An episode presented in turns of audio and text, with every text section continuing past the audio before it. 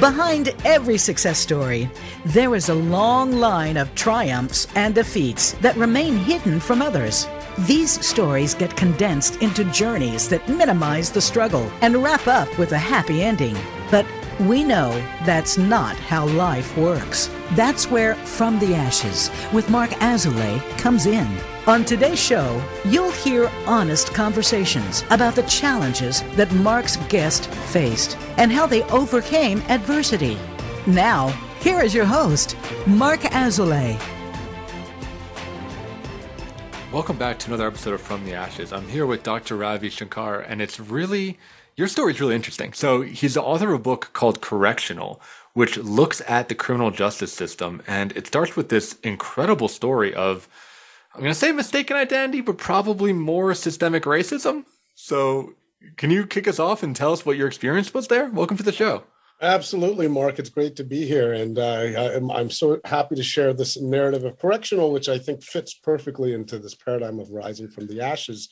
Uh, this uh, first encounter, actually, I think it was probably a little bit of both. Uh, this happened in uh, New York City, a place that I lived uh, for many years. I, I, write about living through 9 11. And this was years later when I was a homeowner in Connecticut, a tenured professor at a university. And I was just at a literary event. And on my way home, uh, Midtown Manhattan, uh, right near the Macy's Herald Square, and I take a totally legal left turn.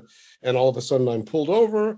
Uh, I'm given a breathalyzer, which I pass. And then the officer uh, pins me up against uh, the grates of the stores there, twists my arms behind my back, put me in handcuffs and into a paddy wagon. Uh, and he uh, turns to his uh, partner and says, It's always a good day when you can bag a sand N word. Uh, which Ooh. is still blazed into my mind. Now, it would come to turn out that this was, in fact, an erroneous warrant.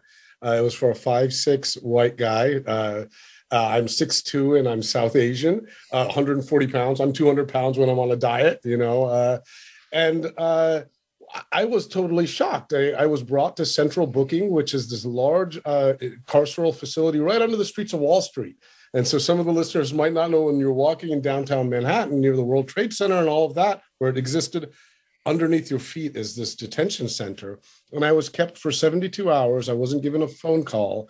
Uh, and uh, uh, I actually found out from uh, the conversations initially, I was totally petrified, and I ended up talking to some of the men. It was I was just in a cell with a number of other men, mainly uh, Latino and African American men of color, and they said, uh, you know, you got caught in a stop and frisk, and that at the end of the month there's a competition between precincts to see who can get the most collars. And a lot of this, I was just like, oh, what really? It turned out to become substantiated when some years later uh, stop and frisk was actually found to be uh, unconstitutional by uh, U.S. District Court Judge Shira Scheindlin, and a lot of what I was told turned out uh, whistleblower actually uh, accounted for as fact. Uh, and so I think there was something like 800,000 innocent New Yorkers stopped over the period of 10 years. under the rhetoric of public safety, but I have, and my book asked the question: What happens when you're kind of a priori criminalized for nothing that you did? Uh, how does it change your relationship to your community, to yourself, to, to those around you? And certainly, I, I didn't realize it at the time, but it did change change my perspective in a big way. Yeah, so I want to bring you back to that moment for a moment. What was it like? I mean, what were you feeling when you were there? What were you thinking when you're getting, you know, handcuffed and, and you're hearing that word? What was running through your mind?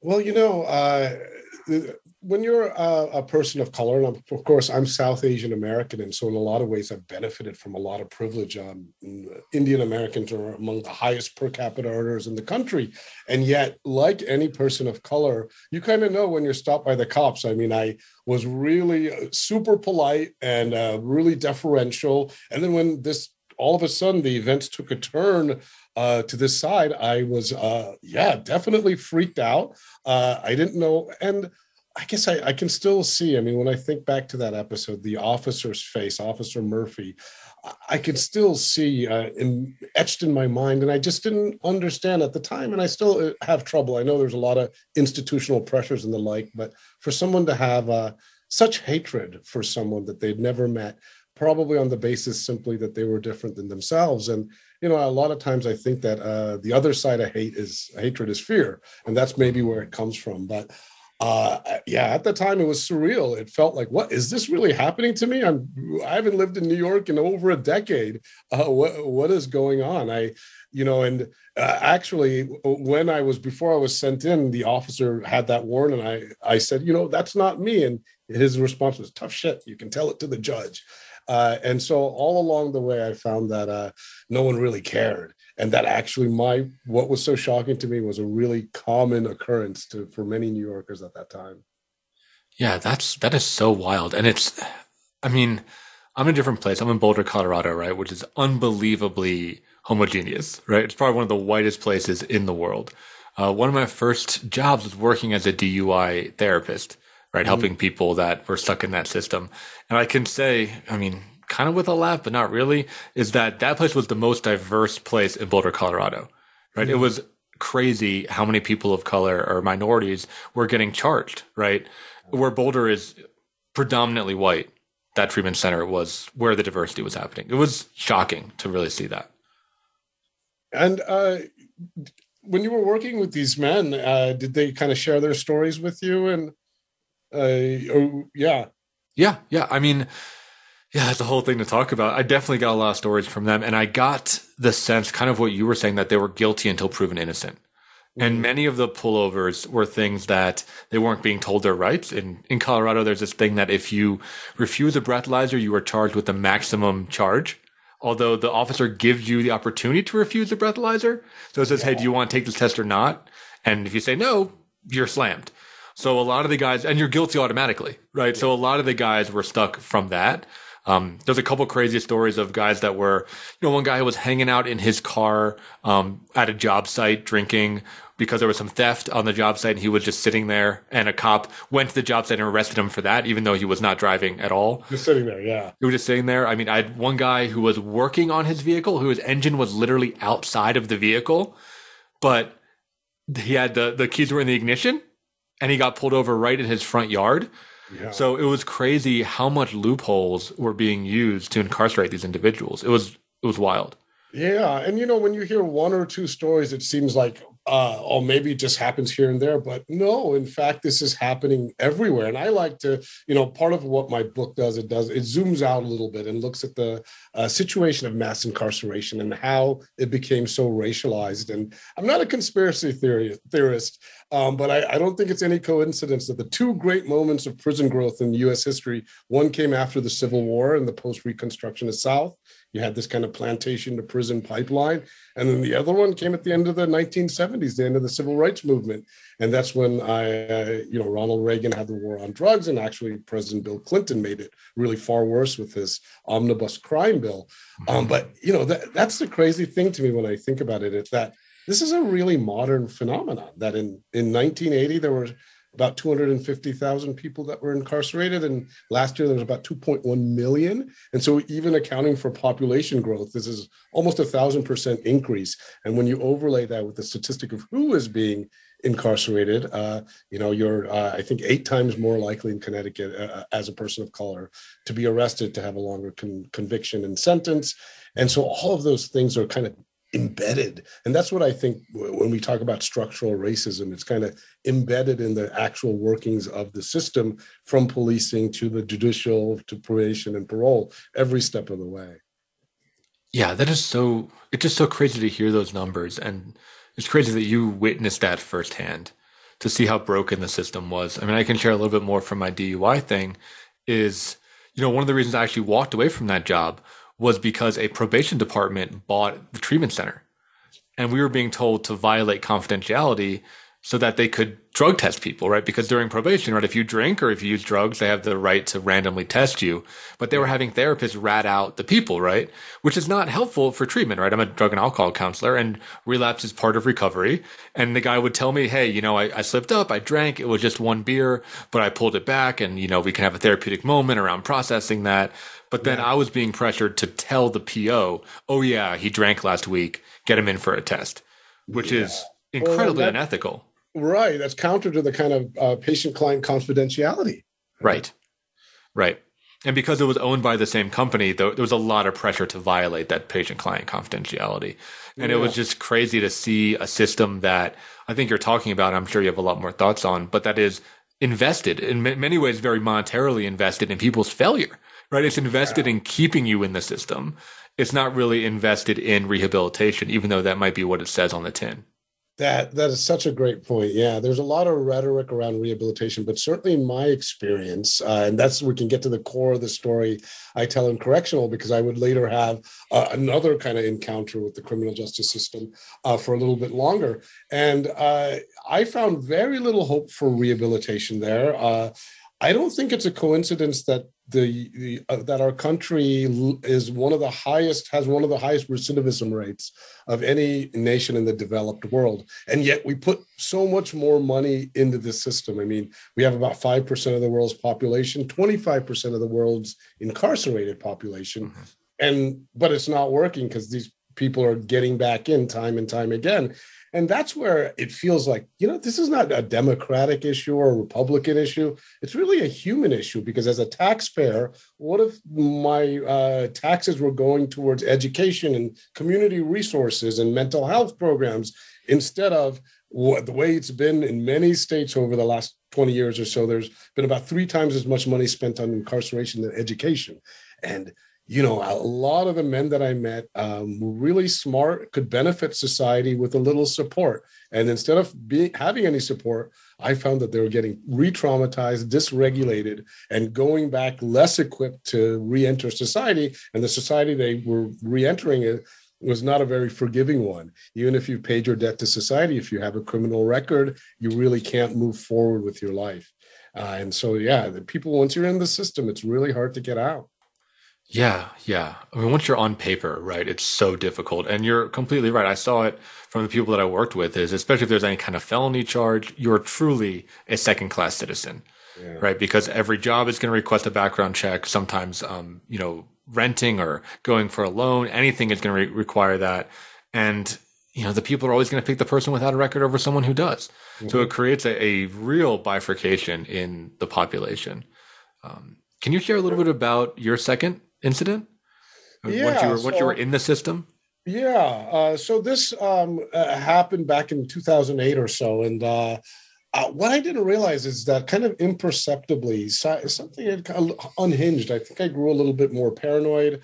Uh, you know, I uh, was probably taking more risks. Uh, you know, we were DUI counsel. I think at that time I was probably drinking a little too much, and I ended up uh, or over and in the book I detail in this chapter called the three poisons, where I use this in Buddhism. Uh, the three poisons are greed. Uh, uh, delusion uh, and anger. And they're represented in Buddhist iconography as a rooster, uh, a pig, and a snake. And you will find them in a circle, each one trying to devour the tail in, of the one in front of it. And uh, in this chapter, I use these sections to kind of detail how in my own life um, I had through um, bad decision making and terrible luck uh, ended up uh, eventually uh, violating my probation by driving on a suspended license. I'd gotten a DUI, and uh, has, as a result, had to do 90 days uh, at Hartford Correctional Center, which is where the, the book is called Correctional, and so a lot of it takes place.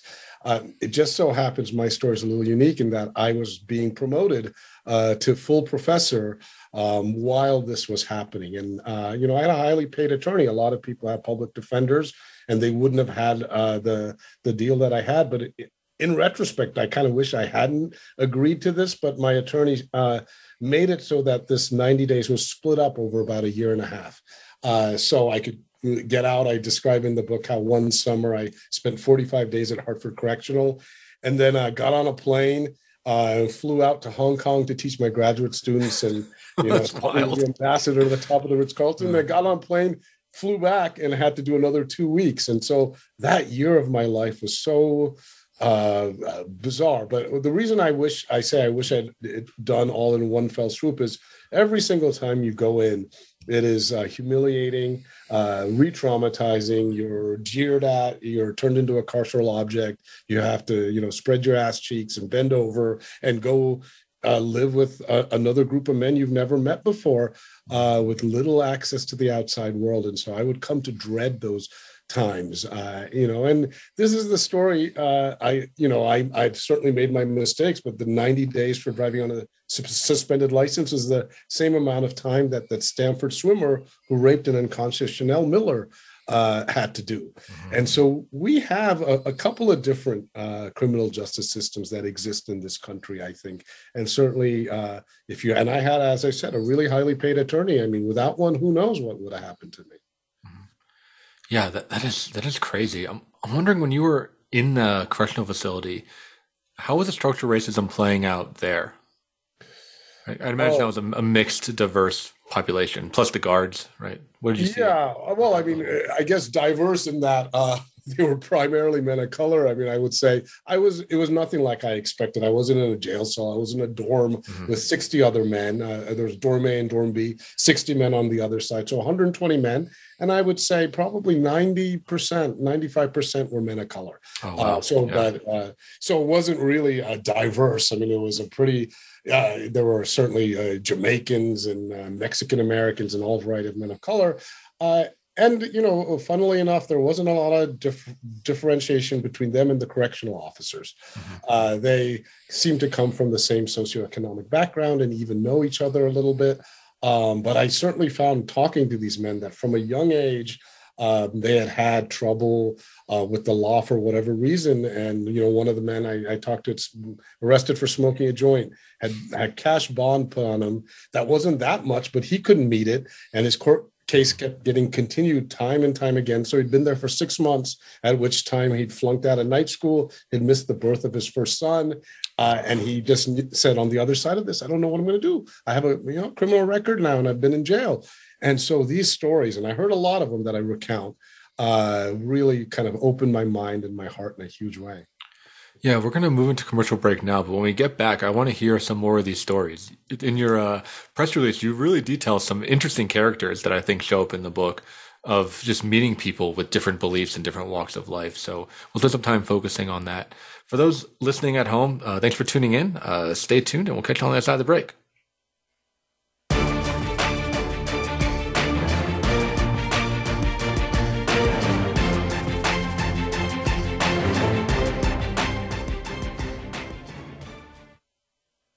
Become our friend on Facebook. Post your thoughts about our shows and network on our timeline. Visit facebook.com forward slash voice America.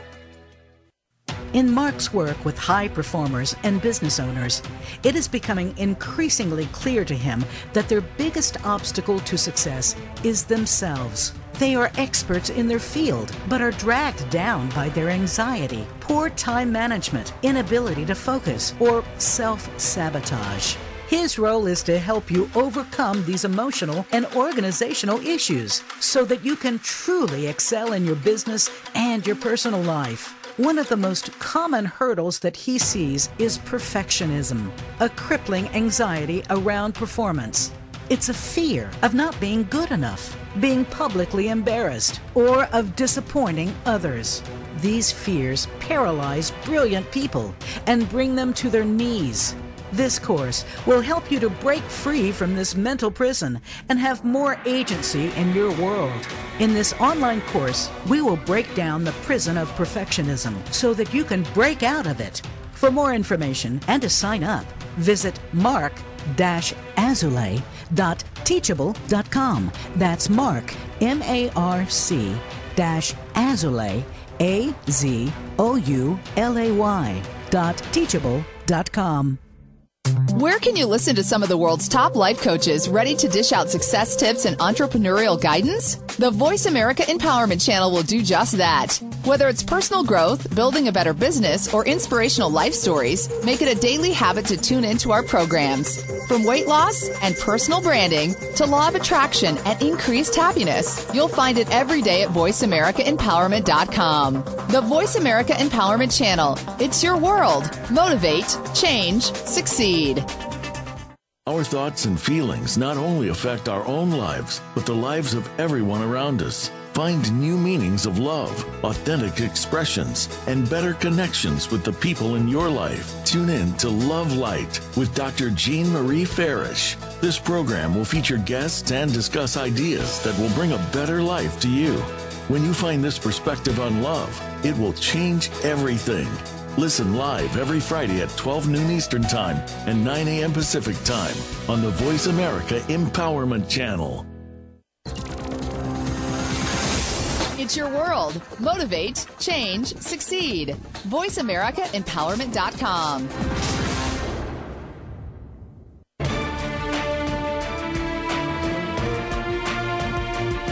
You are listening to From the Ashes with Marc Azoulay. To reach the show today, please call 1 888 346 9141. That's 1 888 346 9141. Or send an email to podcast at marc-azoulay.com. Now, back to From the Ashes. So, Ravi and I were talking over the break, and one thing that's really fascinating that I highly respect about him is that he's also a poet. Um, during my education, I really got to appreciate poetry, um, learning from the beat poets at Naropa University, and just kind of doing a little bit of my own casual poetry when I do my own um, retreats. And I was wondering if you would be open to sharing a poem that you wrote during this time in the correctional facility to give people a sense of what was going through your mind at that time and how are you making sense of the experience. Absolutely, yeah. I actually have um, because you have so much time, and that's what I found is that uh, there weren't really any resources to improve yourself or to take classes. Uh, you couldn't even go outside except for uh, you know an hour each day, and so you're stuck in this space, and you have a lot of time, you know, to tell stories, to play cards, to read, to think, and to to to meditate. And uh, this, uh, so this is a poem that I wrote while I was in in there, and uh, uh, let me see if I can uh, find it here. I had it a second ago. Um, yes, so I, I actually, uh, you know, spent time meditating and ruminating on my life and um, thinking about how in the middle of this really successful life i could and my marriage was breaking up at this time i kind of was ostracized from my community i was losing my job and how could this have happened? It was almost felt like an act of self sabotage. And, uh, but what I found through meditating is that I was able to kind of um, unhook myself from this obsessive self blaming that was running through my head. And so this is a, a small poem I, I, I wrote. Uh, it's called uh, One Stone to Samadhi. And Samadhi in Buddhism is kind of the, the, the state of uh, almost nirvana, where you've kind of gone beyond uh, uh, be, the mortal concerns and you're tapped into your inner Buddha nature in some way. And uh, um, it's called One Stone to Samadhi. Back in the room, it's as if we never left. A cone of frangipani gradually charring and clair de lune overlaid with whale song piping through tweeters in the background plastic folding chairs filled with disparate frames in similar postures, back straight, palms open upon thighs, eyes closed, muscles relaxed, the flicker of thought, in principle, sacrificed to the rising and falling of breath. Still, a fleck of peripheral self can't help but remain, temporarily unhooked from memory's flux and grapple, yet attended in some form nonetheless, a watchfulness impartial to inclination, though to speak of it is like pointing a finger at the moon. Suffice it to say that eyes closed, the crest on passing time's ongoing wave perpetually furnishes the mind with vista, and back in the room, it's as if we never arrived. That's really beautiful. Thank you for so much for sharing that. Oh, absolutely, Marc. Yeah you know, I, I, I, detail in the book. I mean, w- one of the things I decided, uh, you want uh, any excuse to leave the constraints of this space, and so I, I tried to volunteer. I'm a college professor. I said I will teach classes. All of those were ignored, but I decided one thing you could do is put in a religious preference form. And so, because I these 90 days was split up over about a year and a half, each time I decided I would go in. I would be uh, one of the world's uh, different religions. So I was, uh, I said I was uh, Jewish one time, Catholic one time, Islam comic one time, and that meant I would go to these different study sessions or prayer sessions with these men. And actually, I, ended up learning a lot about some of these world's religions. Uh, and and you know, the the poem that I wrote took place in one of these sessions where we were all these men were just sitting and meditating, uh, and it was this kind of beautiful, powerful moment that no matter what they take from you, inside you still have the capacity to be free. Mm-hmm. Yeah, I mean that's that's the message, right? That's the message from Buddhism, and there's that very common metaphor that gets used a lot of the um, the lotus flower, right? The idea that it grows out of the muck, it grows out of the mud, the swamp, you know, toxic water. You get this beautiful flower, and that's what I was associating to as, as you were talking. Is that even in this horrible correctional facility, there's that chance for spiritual awakening, and there's that chance for connection with the present moment. Yeah, yeah, absolutely. I use this other um, concept in the book as well, uh, wabi sabi, which comes from uh, uh, Japanese ceramics, where um, sometimes if you are making a pot, a symmetrical pot, and it ends up cracking in the kiln or becoming imperfect, rather than throw it out, what they do is through the art of kintsugi, they actually uh, inlay the imperfection with gold and call more attention to it. And then it becomes more valuable and rarer. And I love that idea that somehow the scar can be a source of beauty. Uh, you know, that the, the difficulty that you go through can actually help make you a better person and can be transformative. And I know for me, because uh, that was the silver lining for me is um, meeting these men that I never would have encountered in my everyday life. You know, I'm here I am, and I don't like the term the ivory tower, but you know, certainly my life prior to Hartford Correctional was uh, I would not have encountered many of these men, and yet they briefly kind of uh, took me in and shared their stories. And um, they made me promise that I would do something with them, which is part of why I knew I had to write this book. Uh, they said, you know, you have a voice out there. We don't have a voice. No one cares about us. Uh, we want you to kind of do something with this. And I said, you know, I I will. Uh, and that's that's part of why I wrote wrote the book. Yeah, that's such an inspiring story, right? And it speaks to different levels of privilege, and the fact that you are able to, you're skilled, you you have that level of um, acclaim, the, the education to go out there and share these people's stories and to, you know, bring attention to the system. Are there any in particular you like to share on this podcast? Anyone who you met that really stood out? Yeah, I mean, I a lot, especially that first stint when I did 45 days in uh, Dorm B, uh, and you know, you spend most of your time. Uh, yeah, the way uh, the space is situated, you're on bunk beds, and the space that three bunk beds makes together is your cube, and so you spend a lot of time with your cube mates. And uh, I describe uh, some of them that I got to know pretty well, and, and one gentleman in particular, his name was Kendrick, but he's called Chaos. Everyone in there had nicknames. You know, I, I was called everything from Professor to Bin Laden. You know, not always the best nickname, but uh, uh, this this guy Chaos uh, was someone who uh, was a self-avowed uh, kind of vicious crackhead, and he, right off the bat he told me, you know, if you mess with me, I'll fuck you up, all this kind of stuff. And then the more I talked to him, the more I realized he was really a very tender person who had been really deeply wounded that he had both of his parents had been incarcerated. And so this is the ripple effect, the generational effect uh, that incarceration has. So he was, you know, raised by his uncle who didn't want him and kicked him out. One winter, he lived in the back of a, uh, a Buick filled with beer cans, and he just was on the streets hustling. Uh, and I came to find out that actually he was illiterate and uh, so you know uh, spending a time with him uh, he expressed a little interest in wanting to learn to read and write and so uh, we spent time and actually i taught him the alphabet and he ended up um, knitting a handkerchief with his daughter's name Aaliyah on it. And I have to say, you know, I've taught all around the world, Ivy League institutions, and this was probably one of my proudest pedagogical moments. And mm-hmm. uh, hopefully that could help open. But what you know, what he told me uh, he had survived. It wasn't surprising to me that, and he almost had a fait accompli. He just felt like I'm going to end up back in here no matter what I do. It doesn't really matter. In fact, you know, this is this is my home. I haven't had a home, and this is as close to as a home as I could get, which just broke my heart. Yeah, that's so sad. That's so sad to think about that. Yeah. And he, he was also, you know, one of the things I found out also when I was in there is uh, I, am a lot worse at chess than I thought I was. Uh, actually, better at basketball, surprisingly. But uh, this guy Chaos was an amazing chess player, and he would, hit, you know, one of these guys that would just play at the snap of a hat, a finger. You know, he wasn't really thinking. He'd make these rapid fire moves. Uh, and so it's like, wow, you know, the, and that's the thing. We tend to demonize people and reduce them as these two dimensional caricatures of good and evil. And what I found spending time with these men is that actually they're as complicated as I am. They have some of the same hopes and dreams um, for their family, and they certainly have had less privilege than I've had in many cases.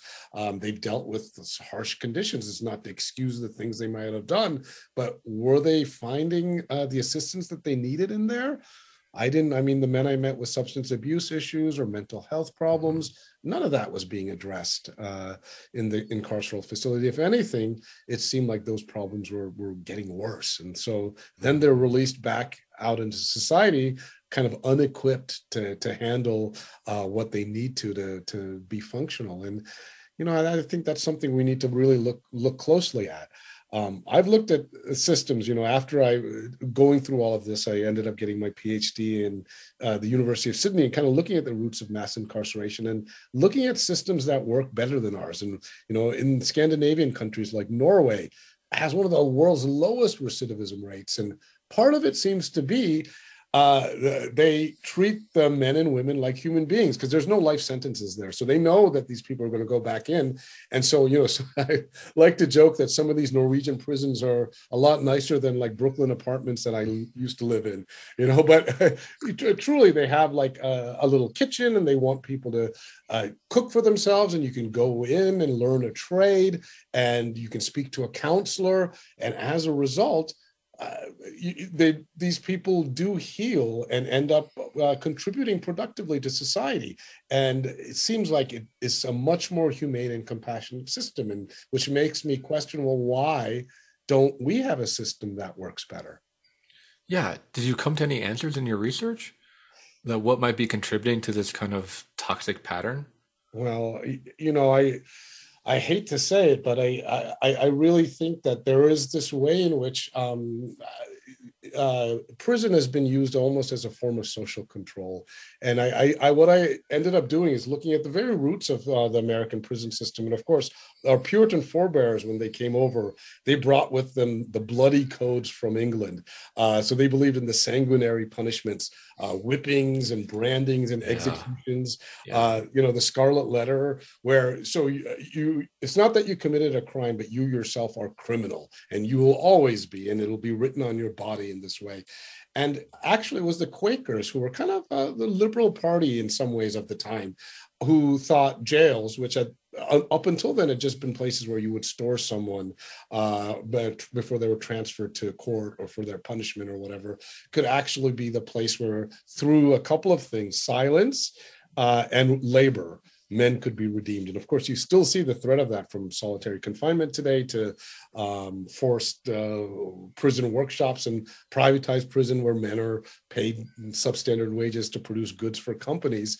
Uh, but um, there always was uh, kind of the sense that those who were um, undesired, marginalized, different in some way, who threatened the orthodoxy, uh, who threaten conformity, um, would be, uh, you know, like if you were a, a, witch in Salem, right? If you're a woman who didn't conform in terms of the gender stereotypes of the time, you were considered a threat. And so, you know, I think that, uh, and certainly in the late 19th century, prisons became this place where, okay, well, we can't enslave people anymore, but what we can do is put all of these laws on the book uh, like vagrancy laws and apprenticeship laws, where you know you had to get uh, uh, in order to practice a trade, um, someone had to sign a certificate saying that you could. Um, it was usually a white tradesman who wouldn't want to do it, and then if you were caught pra- being a cobbler or whatever, you could be arrested and levied a fine that you couldn't pay off, and so you would have to go to prison to kind of pay off your debt. Uh, and so there's always been this racial component. And like you said, it's when you look at the, the numbers, and Michelle Alexander's got this great book, The New Jim Crow.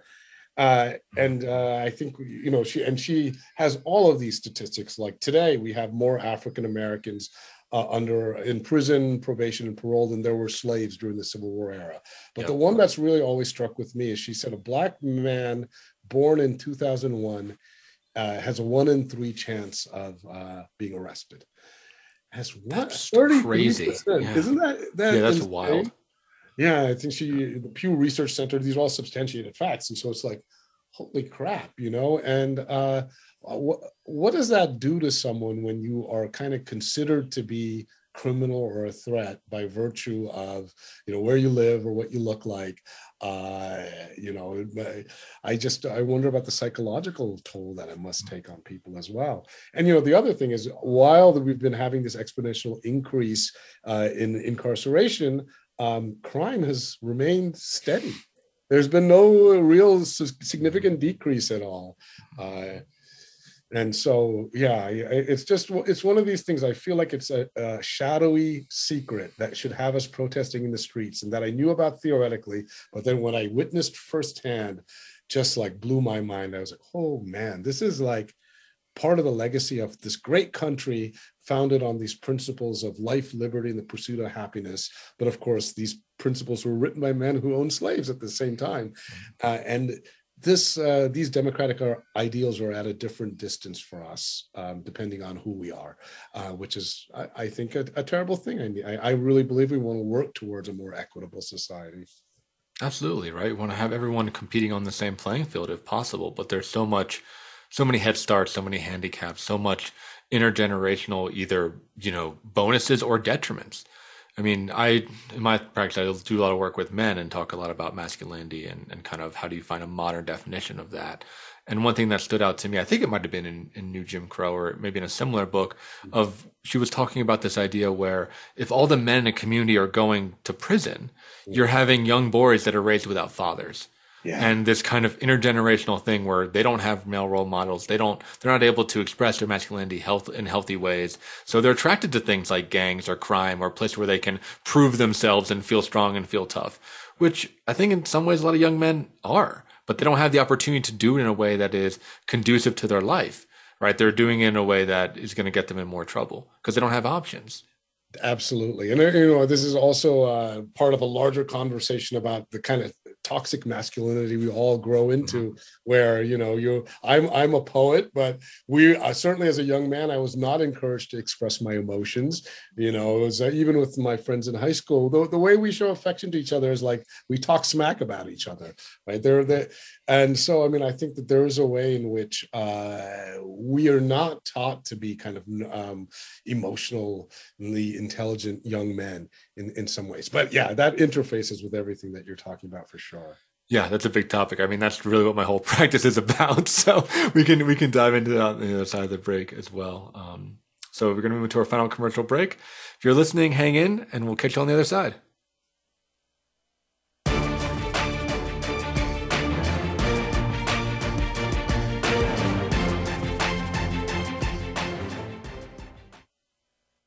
Follow us on Twitter at VoiceAmericaTRN. Get the lowdown on guests, new shows, and your favorites. That's VoiceAmericaTRN. In Marc's work with high performers and business owners, it is becoming increasingly clear to him that their biggest obstacle to success is themselves. They are experts in their field, but are dragged down by their anxiety, poor time management, inability to focus, or self sabotage. His role is to help you overcome these emotional and organizational issues so that you can truly excel in your business and your personal life. One of the most common hurdles that he sees is perfectionism, a crippling anxiety around performance. It's a fear of not being good enough, being publicly embarrassed, or of disappointing others. These fears paralyze brilliant people and bring them to their knees. This course will help you to break free from this mental prison and have more agency in your world. In this online course, we will break down the prison of perfectionism so that you can break out of it. For more information and to sign up, visit marc-azoulay.teachable.com. That's Marc, M A R C dash Azoulay, A Z O U L A Y dot teachable.com.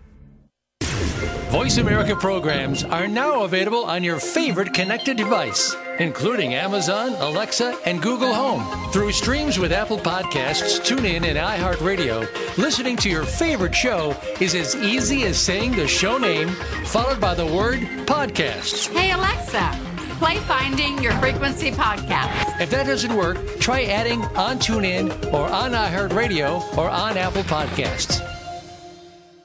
Are you ready to move to your next level? Listen for Empowering Women, Transforming Lives with host Rebecca Hall Gruyter. Each show will focus on a central topic with discussion, guests, and your questions being featured. Our show is perfect for women who feel a call in their heart to step out in a bigger, more powerful way in their life and just need some encouragement, inspiration, and practical steps to support them on their journey. Empowering Women, Transforming Lives can be heard live every Thursday at 10 a.m. Pacific Time, 1 p.m. Eastern Time on the Voice America Empowerment Channel, with a replay of the show Sunday at 1 p.m. Pacific Time and 4 p.m. Eastern on the Voice America Variety Channel.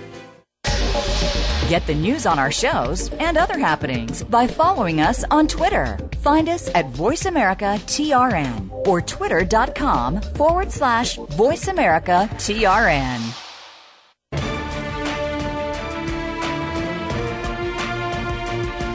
You are listening to From the Ashes with Marc Azoulay. To reach the show today, please call 1 888 346 9141. That's 1 888 346 9141. Or send an email to podcast at marc-azoulay.com. Now, back to From the Ashes. So, Ravi, as you've been talking, I've just been sitting here like nodding, like, yes, yes, yes, say more about that. That's awesome. I'm so happy you're bringing attention to this. And I can't help but, you know, wonder if our audience is feeling the same. So in our, in our final segment here, we try to talk directly to the audience. Is there any, I don't know, resources or, or tips or, or ways to think about, change your perspective if they're really connecting with what you're saying on the show here? Yeah. And uh, what a pleasure to have this conversation with you. And I would say, I mean, it really is my hope that, um, and I've been told the book is kind of compulsively readable. You know, I wish I hadn't gone through some of what I have gone through, but uh, I'm glad I was able to transform it into this story. Um, but that it, uh, my hope is that the book is not simply a kind of literary artifact, but that it is actually a tool that makes us want to get involved and and to help transform this paradigm that is not working in in a way. And you know i i found i mean and i think i was like a lot of uh, you um, i i will like the occasional tweet that comes by or the facebook post. And yet what i didn't realize is just just doing that in some ways makes you actually complicit in this system that is and so we really do have to kind of get involved and the great thing uh, that I found, especially researching uh, organizations that are interested in criminal justice reform, that there are a lot of national and local ones. So, you know, from the Sentencing Project, the Vera Institute, uh, the Prison Policy Initiative, the Marshall Project, uh, the Innocent, Innocence Project, the Southern Law Poverty Center. These are all really big, large national ones, but you can also get involved on a local level. And so I have been doing um, some workshops uh, uh, for Harvest Kitchen, which is a Rhode Island based organization that works with um, DCF youth and uh, kind of teaches them cooking skills. Um, there's another organization, and actually, I'm going to be donating a, a, percentage of the proceeds from correctional to them, Garden Time, and they uh, bring uh, gardening skills and horticultural knowledge and food knowledge to incarcerated men and women. Uh, and I've also been, you know, teaching writing workshops. I was teaching a writing workshop at the York Correctional Institute, uh, which is a women's prison in in Niantic, Connecticut. Uh, actually, the writer Wally Lamb uh, worked with these women, and I, they published a great book called "I'll Fly Away." Um, and so, what I found is the gratitude that uh, men and women who are locked up have that uh, for anyone um, spending any time because they really feel like they are forgotten upon and they are uh, uh, it, they need to be built back up. And so getting engaged i mean you can write to your i, I say you can write to your legislator but it, you know that doesn't seem to do a whole heck of a lot. But luckily there are these people who are really passionate. I almost think of them as this generation's freedom riders in some way because they're on the front lines um, kind of uh, and i think the other thing i really believe in is bibliotherapy and not just for those who are incarcerated for all of us that the ability to be able to write our story and to write into those places where we're ashamed where we're traumatized uh, is really very healthy and uh, powerful and transformative. And um, that's why I, these writing workshops have been so powerful, I think, because once people are able to start telling their own story to themselves, they're able to forgive themselves and forgive other people and kind of move forward. Um, so that, but I'm a writer, so that was a real. But I think no, no matter what you do, there's a way in which you're engaged. You can engage. I mean, uh, maybe you can fundraise, maybe you can um, devote your cooking or artistic skills. Uh, but you know, look around your community because there probably are people doing this kind of work who would love to have you involved, and it really makes a difference. Yeah, there's a lot of fantastic resources that you just shared there. And what I'm hearing as a common thread of, you know, what to do about this, you know, I'm hearing engagement, I'm hearing education.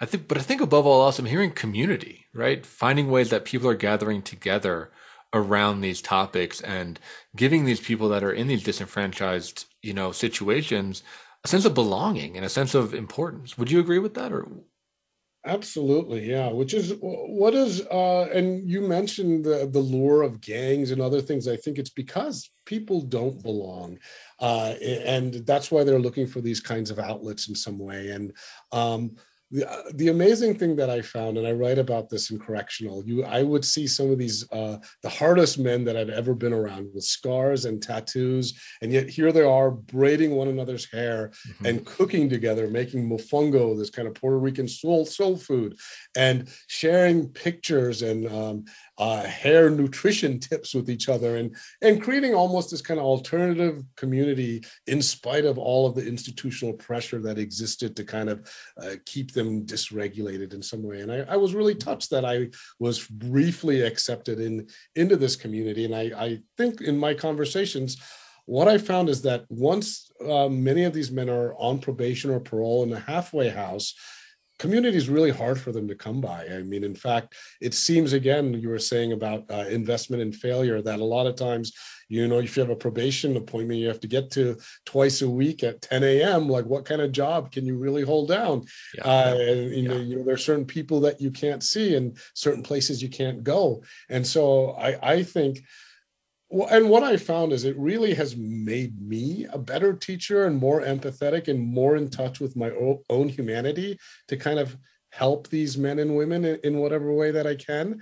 Uh, and I, I think, you know, we throw around this phrase intentional inclusion but I, I, don't think we often live up to it. And I, you know, this is in hiring practice. We talk about wanting people of different uh, genders and sexualities and ethnicities and different ages.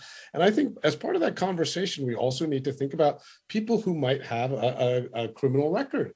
Uh, who are trying to make their way back into society. I mean, I there's a reentry organization in Connecticut uh, that I've worked a little bit with, and I talked to one of the the guys, Donnell, uh, who said, you know, I'm so grateful for all of the help, but you know, what you all are telling me is like the only thing I'm good for is flipping burgers or work in retail. You know, before I came in, uh, you know, I was um, playing music and um, performing my work, and I wanted to go to, to college, and now uh, the I've been reduced to to do these menial kinds of tasks, and um, I feel like uh, that's probably true. I mean, we're not really invested in helping people who've made a mistake, but if we think about it, we've all made a mistake in the past, and we've all needed a helping hand. And so, if we can kind of become more compassionate and allow for that to happen, I think the benefits for all of us collectively will be enormous. Yeah, I, I love that idea. I love the idea of also yeah, adding criminal background as a don't want to say diversity marker or something that can be celebrated and can be integrated. I mean, my mind immediately goes to you know hiring a veteran, and it seems like it's it's kind of similar, right? These people have often been through horrible traumatic situations. They uh, usually have some form of PTSD or trauma. You know, when I worked in the system, almost everyone I talked to had a sense of guilt and stress about what they did. You know, I mean, there, I'm sure there were some that were proud of it, but those are kind of the psychopath, sociopathic individuals, right? And even then, if you look in their childhood, there's reason for why they might feel that way. Mm. But I think this idea of seeking out that level, that diversity marker as something that can actually benefit an organization or benefit community and not be, like you said, the scarlet letter. I mean, that's a fantastic metaphor where it really does imbue that shame of this is who you are forever right yeah. that's so toxic i mean it's awful for people and I, I feel like shame is such a paralyzing uh, kind of feeling. Of course, with it's our inheritance, I think, from our puritanical uh, forebears in some way. And yet, I think um, shaming someone, and I feel like we live in this moment of outrage where we oh, kind of want to cast people out. And um, ultimately, I think extending a hand and building a bridge is always more effective than ostracizing someone or mm-hmm. casting them, uh, as they used to say, beyond the pale right? And which is I, I know I, am a, li- a word nerd and a, a, linguist, and so I talk about this phrase in the book. But it used to be that uh, the area of land outside of civilization was called the Pale, and literally, to if you were a little eccentric or bizarre, you were considered beyond the pale. Uh, and I think we need to have room for all kinds of um, uh, different perspectives, but also to understand that someone for whatever might have gone through and maybe there are some violent offenders who need to be incarcerated but there are so many nonviolent offenders um, who I, I, think have trouble then reintegrating into society when they come out. Um, whatever assistance that we can uh, provide i think is, is really uh, would be a great thing. Yeah I, I think it's fantastic. So as we're moving towards the end here what are you up to now? Like what's going on in, in dr ravi's life Oh, well, you know, I mean, uh, uh, this whole episode that I detail, and there, you know, correctional, there are a number of different strands. There's also this kind of immigrant story of my parents uh, coming from South Asia and me growing up as a bicultural Indian American in Northern Virginia, and me growing, uh, living through 9 11. And, you know, you might have mentioned I share the name with a very famous Indian musician. Uh, and, uh, but, you know, this book took about seven years in writing. And when I, I, uh, after going through all of these experiences, ended up leaving my position at the university. I left my marriage. I actually um, took this fellowship at the University of Sydney because it felt like Australia was as far away as I could get. But you know, the old Buckaroo Banzai uh, quote: uh, uh "No matter where you go, there you are." Right. So you can't really get away. But I, what I, the distance allowed me was to to shape this book. Uh, and um, now that I've moved back to New England, I'm teaching creative writing at Tufts University.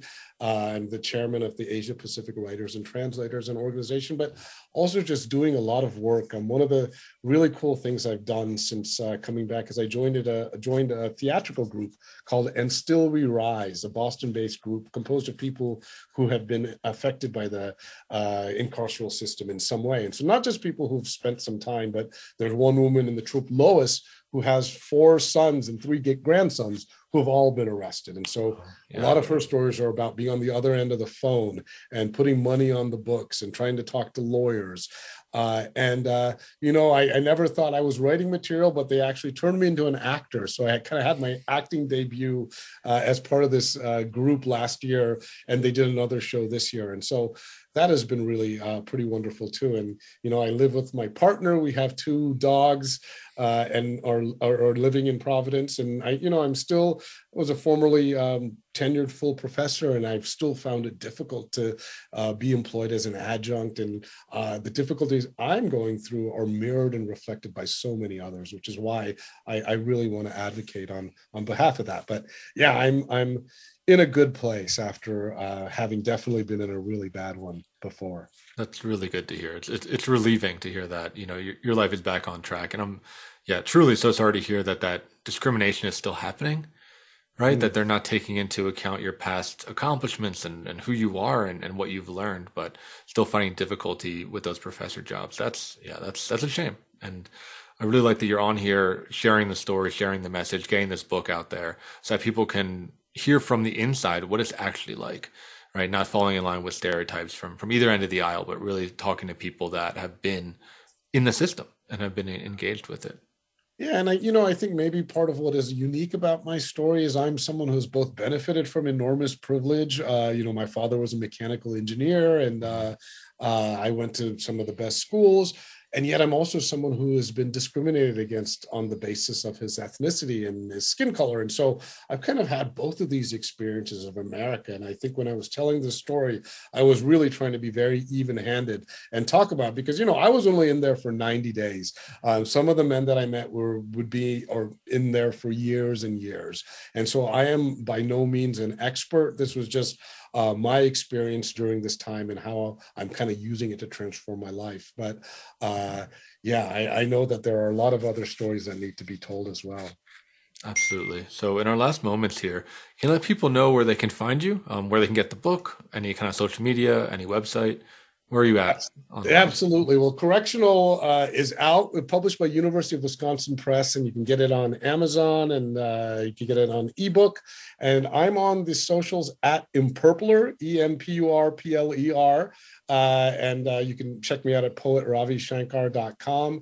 I'm always happy to have these kinds of discussions. And if I can ever be of uh, assistance or provide any kind of resources, I'm always happy to do so. So definitely reach out anytime. And I hope you read the book. And if you do, I'd love to hear what you think. That's great. That's an open invitation. So thank you so much for joining us another episode of From the Ashes, and we'll see you next week.